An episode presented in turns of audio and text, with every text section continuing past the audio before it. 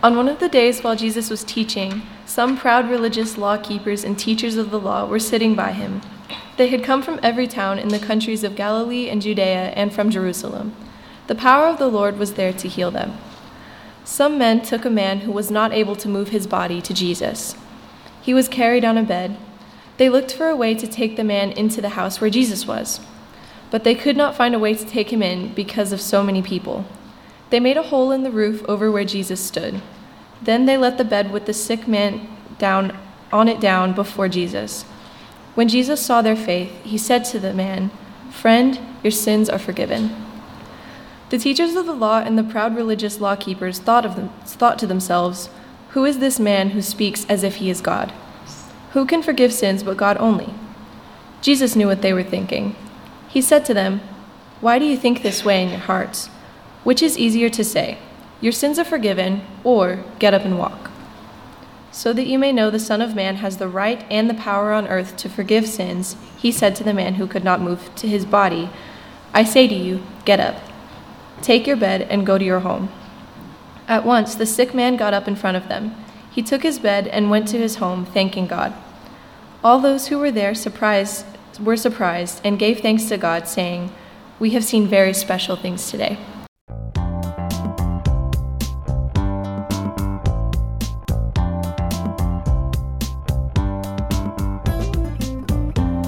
Thank you for downloading our podcast. Make sure you subscribe to get new ones every week. And don't forget to check out First United Methodist Sweetwater's website and social media. Now, here is Pastor Ryan Strebeck.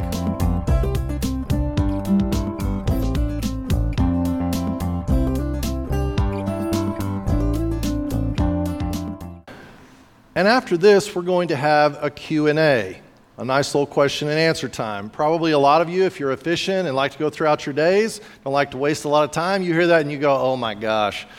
You, you think, um, I hope they have a good moderator, and I hope so and so doesn't go to the microphone, and I hope so and so, and I hope everyone else knows that we're not all as crazy as the person that goes to the microphone, and you know, you hear it. And so we tell people our whole lives, when you give any kind of presentation or any kind of lecture or anything, you say, Does anyone have questions? And we always say, There are no stupid questions.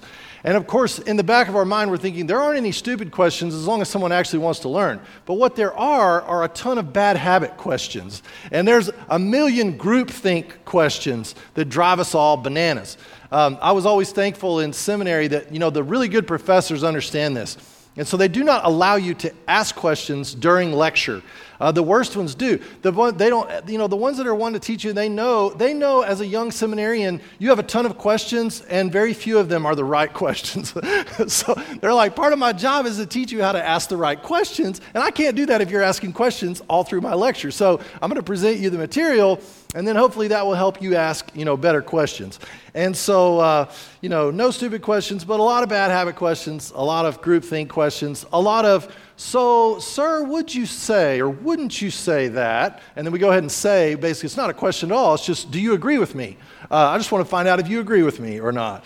And uh, so, I've been in some really nasty Q and A's over the years. Anyways, uh, asking questions is an art, you know, and it's a real discipline. And for Christians, it's a big part of our job. I mean, a big part of prayer and a big part of leading and teaching and discipling and and serving is asking the right questions. And so, we get a little journey into that today in the text uh, that Morgan read for us.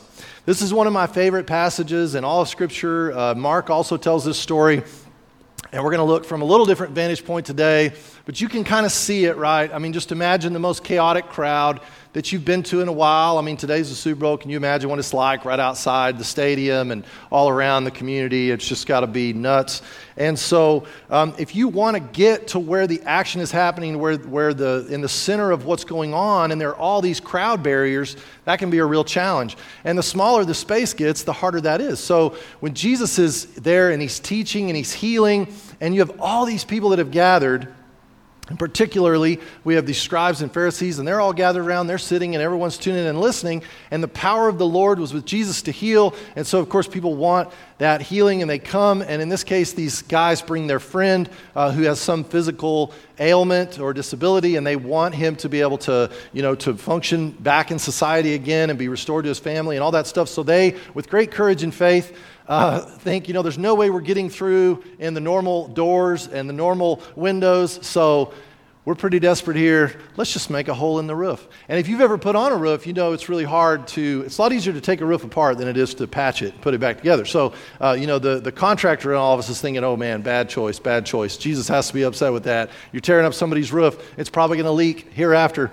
Uh, but they don't care, right? They want to get this guy into the scene and close to the healing power of Jesus. So, they lure him through, and Jesus sees their faith, the faith of the man, the faith of the friends, and he looks at the guy and he says, Friend, your sins have been forgiven you. He just stops what he's doing and he says that. I mean, that's not why they came, but that's where Jesus starts. He sees something in this guy. Your sins have been forgiven. And so the scribes and the Pharisees begin to question. And the word here, it's kind of like inner dialogue. It's kind of like the dialogue amongst yourselves.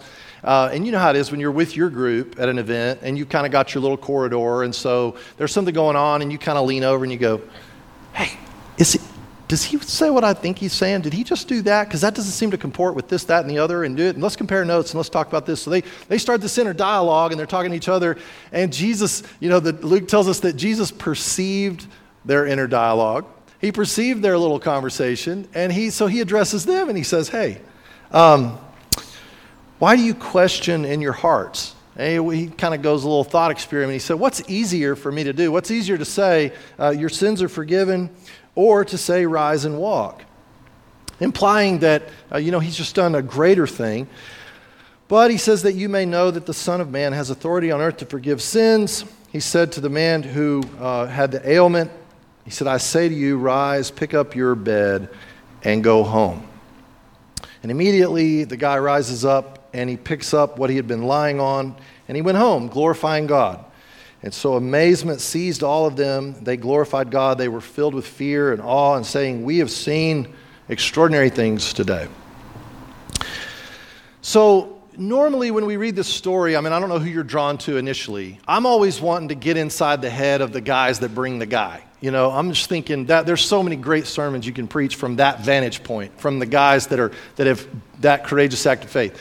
Then there's the vantage point that we sometimes see when we're like, hey, let's look at this story through what it's like to be lying down on this mat and be unable to function as you want to in society. And let's see how Jesus responds to us when we feel that way. That's a great sermon to preach.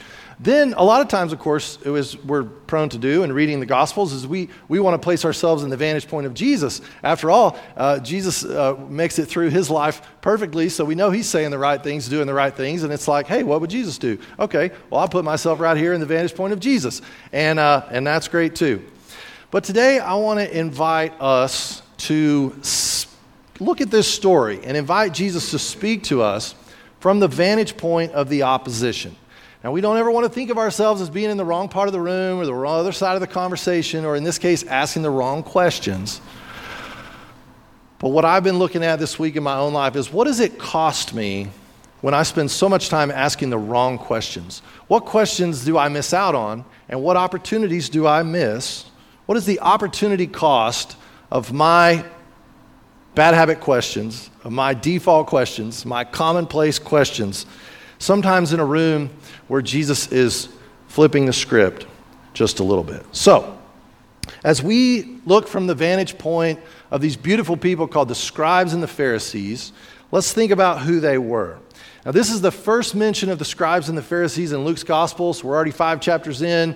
Uh, the disciples have been called. Jesus has been baptized, started his ministry. Everything's going. And we, then we're introduced to this group, the scribes and the Pharisees, okay, who they are. And they've gathered not just from the little local area, but they've come from the whole surrounding region and even from Jerusalem. So this is like a huge gathering of all these great religious leaders. Now, and, and these guys, their popularity was incredible. I mean, if you can just think of who are the, when we talk about the pillars of our community in a place like Sweetwater, that's, that's the kind of guys that we're talking about here. They, they were so devout and they were so careful to keep every iota, to cross every T and dot every I, and they thought that if they kept their lives unstained from the rest of the world, if they kept their little behaviors and all their stuff in check, they actually thought that this was the fastest way to be freed of the Roman opposition, the fastest way for the kingdom of God to come, that they could be good enough and keep the law sharp enough, that they could be incredible enough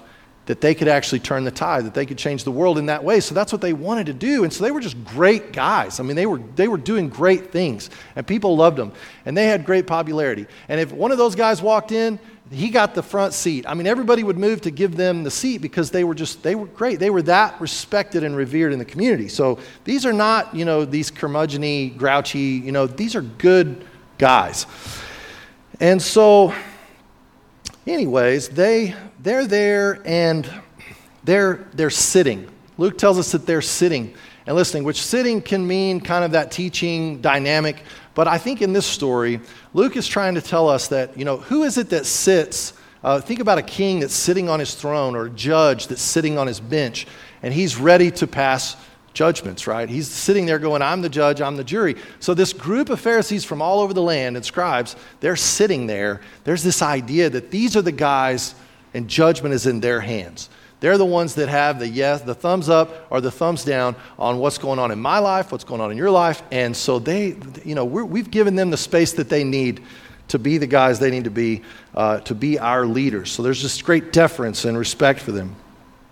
And so they're the ones that when Jesus is talking to this man that he calls his friend, and he's pronounced that his sins are forgiven, these are the guys we're talking about when they start leaning over and asking these questions like, is this guy off his rocker? Because only God can do that. So clearly, this guy, you know, something is wrong.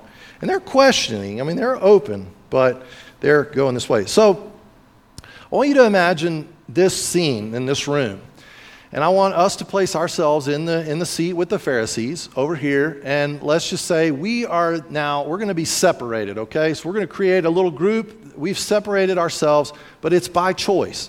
So we've separated ourselves. We're in the little corridor. We're over here, and we're trying to keep some distance from all the bad stuff that's going on in the world. And this is how we're gonna this is how we're gonna lead. Okay, so we're over here in our nice little spot. In through the roof comes a guy over here, and he's separated too. I mean, he's not only separated, it's, it's like, you know, there's only one guy when, when somebody parachutes into a football game or something, you know, you drop in. I mean, there's only one guy doing that, and, and no one else in the room's like, oh, yeah, I could do that. I mean, this is a strange phenomenon. So this guy's coming through the roof, and he's on a mat, and he's got his friends with him, and this whole spectacle is happening, but he's separated too. Now, we over here, we're separated by choice because we think this is the way we're going to make it. I mean, this is how we're, we're, we're, crossing our T's and we're dotting our I's and we've been to Bible study and we're ready to go. But the guy over here, he's separated by circumstance, right? He, he has no, I mean, we don't know how he hurt himself or how he was, if he was born that way or whatever, but we just know circumstances have him in this separation camp over here. Now, if we're good Pharisees and scribes and we're over here in our little separation camp, we should have our eyes out, as good Old Testament scholars, we should have our eyes out for who? For the vulnerable, for the widows, for the orphans, for, for the people that don't have somebody in their corner. That's, that's how we were trained. That's what we should be seeing. And then you have this guy over here who comes in as one of those people, and Jesus starts interacting with him. And the first thing we do is say, Why is Jesus doing that? What's wrong with that? What, you know, right? We initially, we were just immediately go into the questioning side. We know what that's like. Um, it's hard for us to imagine uh, somebody like this who we'll just consider the word is kind of vague, but it's throughout Luke. We, or people like this are referred to as lame, uh, and it's some physical ailment that keeps them from doing the, all the normal things that the rest of us do. One example would be uh, it, the, the, priesthood was decided back in those days. Uh, it, it, didn't matter what your qualifications were or whatever, but you had to be born in the right family. And there were a million things that, that would exclude you from the priesthood, and a lot of them physical. If you had a broken foot, if you had a messed up leg, if something about your face wasn't just the way they liked, there were a lot of reasons they would exclude you from the priesthood. And a lot of these little communities in these surrounding regions, the way they're interpreting the law, they kind of made their own rules too. And so, guess what? A person like that, who was on a bed like that, in a predicament like that, he would not have been welcome in very many places. He was not welcome in that community. And so I've just been thinking all week about those of us that are separated by choice because we're trying to do the right thing. And then those of us who are separated by circumstance and the, the gap that we often feel there. Because God help us, we're all just looking for that great human and that great divine connection, right? We all want to be connected. We all want to be uh, in, in a fellowship, in a group. I mean, the reason that we're going to spend 20 to 30 billion dollars tomorrow is because we're seeking connection, right? It's, and you know, let's do it. Let's keep the flower shops in business, whatever. But I mean, that's, we're looking, we're hungry, we're reaching out for this kind of connection. And so, as I've looked at this scene this week, I have been asking myself, how much time have I wasted with the sort of disposition that keeps me over here when people have been separated over here and they need somebody like Jesus to see them, to see what we've trained ourselves to miss, which is usually something like what we don't understand or makes us just a little bit uncomfortable. And so when I spend time asking the wrong questions, I'm missing the opportunity to ask the right ones. It's opportunity cost. Every week when we gather for Holy Communion, we pray a prayer of confession and we say, um, we, we, not only the things that we've done where we've crossed the line, but we say, uh, I confess my sin for the, th- the people that I've missed, right? I, we have not loved our neighbor. We have not heard the cries of the needy. Forgive us, we pray. So instead of being a sin of what we would call commission, something we commit, it would be a sin of omission, something that we omit, that we just walk by, uh, that, that I fail to hear and have trained myself to miss. The good news of the gospel in this story, for those of us sitting over here in Separatist camp and those of us sitting anywhere else in the story, uh, is that Jesus, in his artful, skillful, beautiful ways, working in an evil, confused world, he sees what we have trained ourselves to ignore. Thanks be to God. Jesus sees it. And what we do not understand and what we shy away from. And this, this is Jesus doing what he said he was called to do, quoting Isaiah, saying, The Spirit of the Lord is upon me, uh, has anointed me to preach good news to the poor, to set the captives free. There's a whole group of captives that we tend to miss. Uh, and, and then and in every community, it's going to be different. But who are the captives that I've forgotten about? Who are the captives that are there that need that pronouncement of forgiveness. Because we know that any physical or mental limitation tends to affect how we feel, uh, how we see ourselves inwardly, how we think, and it lends itself to this separation, and it's just this growing gap. So, wherever we sit, these words of Jesus, I mean, this is the healing moment, right? Jesus says, friend. He looks at him and says, Friend, and in that moment, we're, we're to understand the healing is taking place. Friend, your sins have been forgiven you. This has already happened, and I'm just telling you, I'm reminding you that God has forgiven your sins.